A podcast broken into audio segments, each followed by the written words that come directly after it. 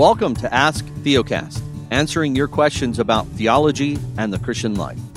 To send us your question, please visit us online at asktheocast.com or call us at 615 212 9212. Hi, this is Jon, and today on Ask Theocast, I'm answering Connor's question. He asks, How do we reconcile passages that speak of God leaving his people with the assurance of the gospel? And uh, in the questions, he references multiple passages in the Old Testament where the children of Israel disobey God and then God punishes them, abandons them, or even at times kills them.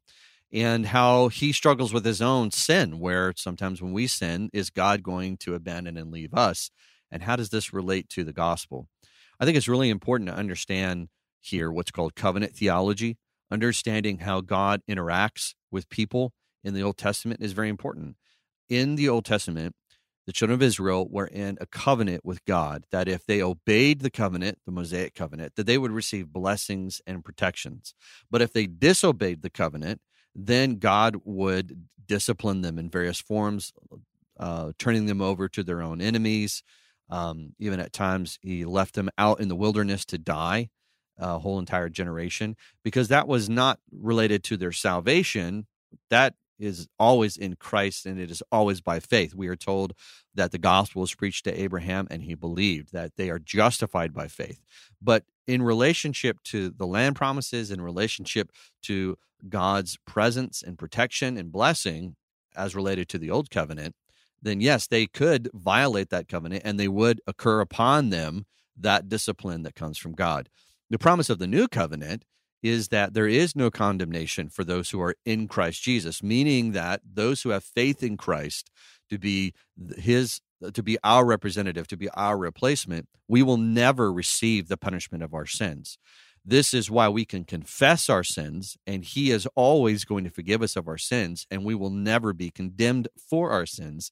This is uh, First John 1 9, and also uh, Paul says this in Romans that we cannot Romans 5 there's no condemnation for those who are in Christ Jesus.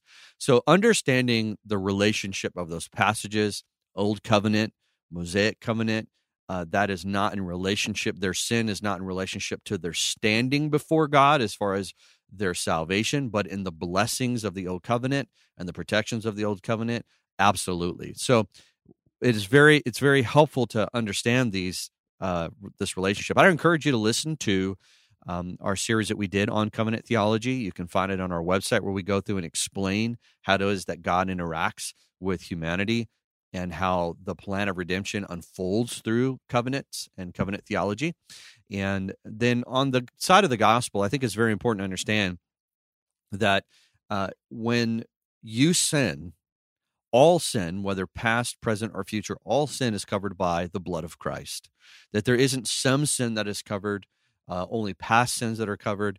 Uh, God's blood, the, through Jesus Christ, Christ's blood covers all of the Old Testament saints' sins, and it covers all of those going forward, those of us who weren't even born at the point all of that sin is covered by the blood of Christ. That's why it's sufficient. And on the cross, he says that it's finished.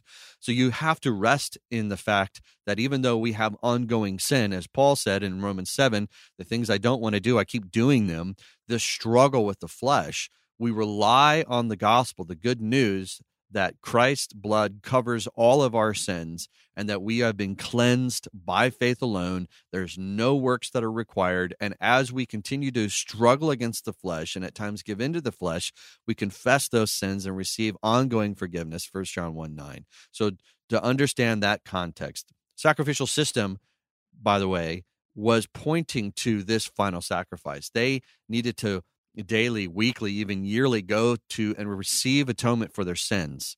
That pointed to the final sacrifice in the old covenant, pointing us to the new covenant, which is Christ is the final sacrifice. As John says, Behold the Lamb of God who takes away the sin of the world. So find your rest and hope there. God is not going to abandon you, God is not going to kill you, God is not going to forsake you.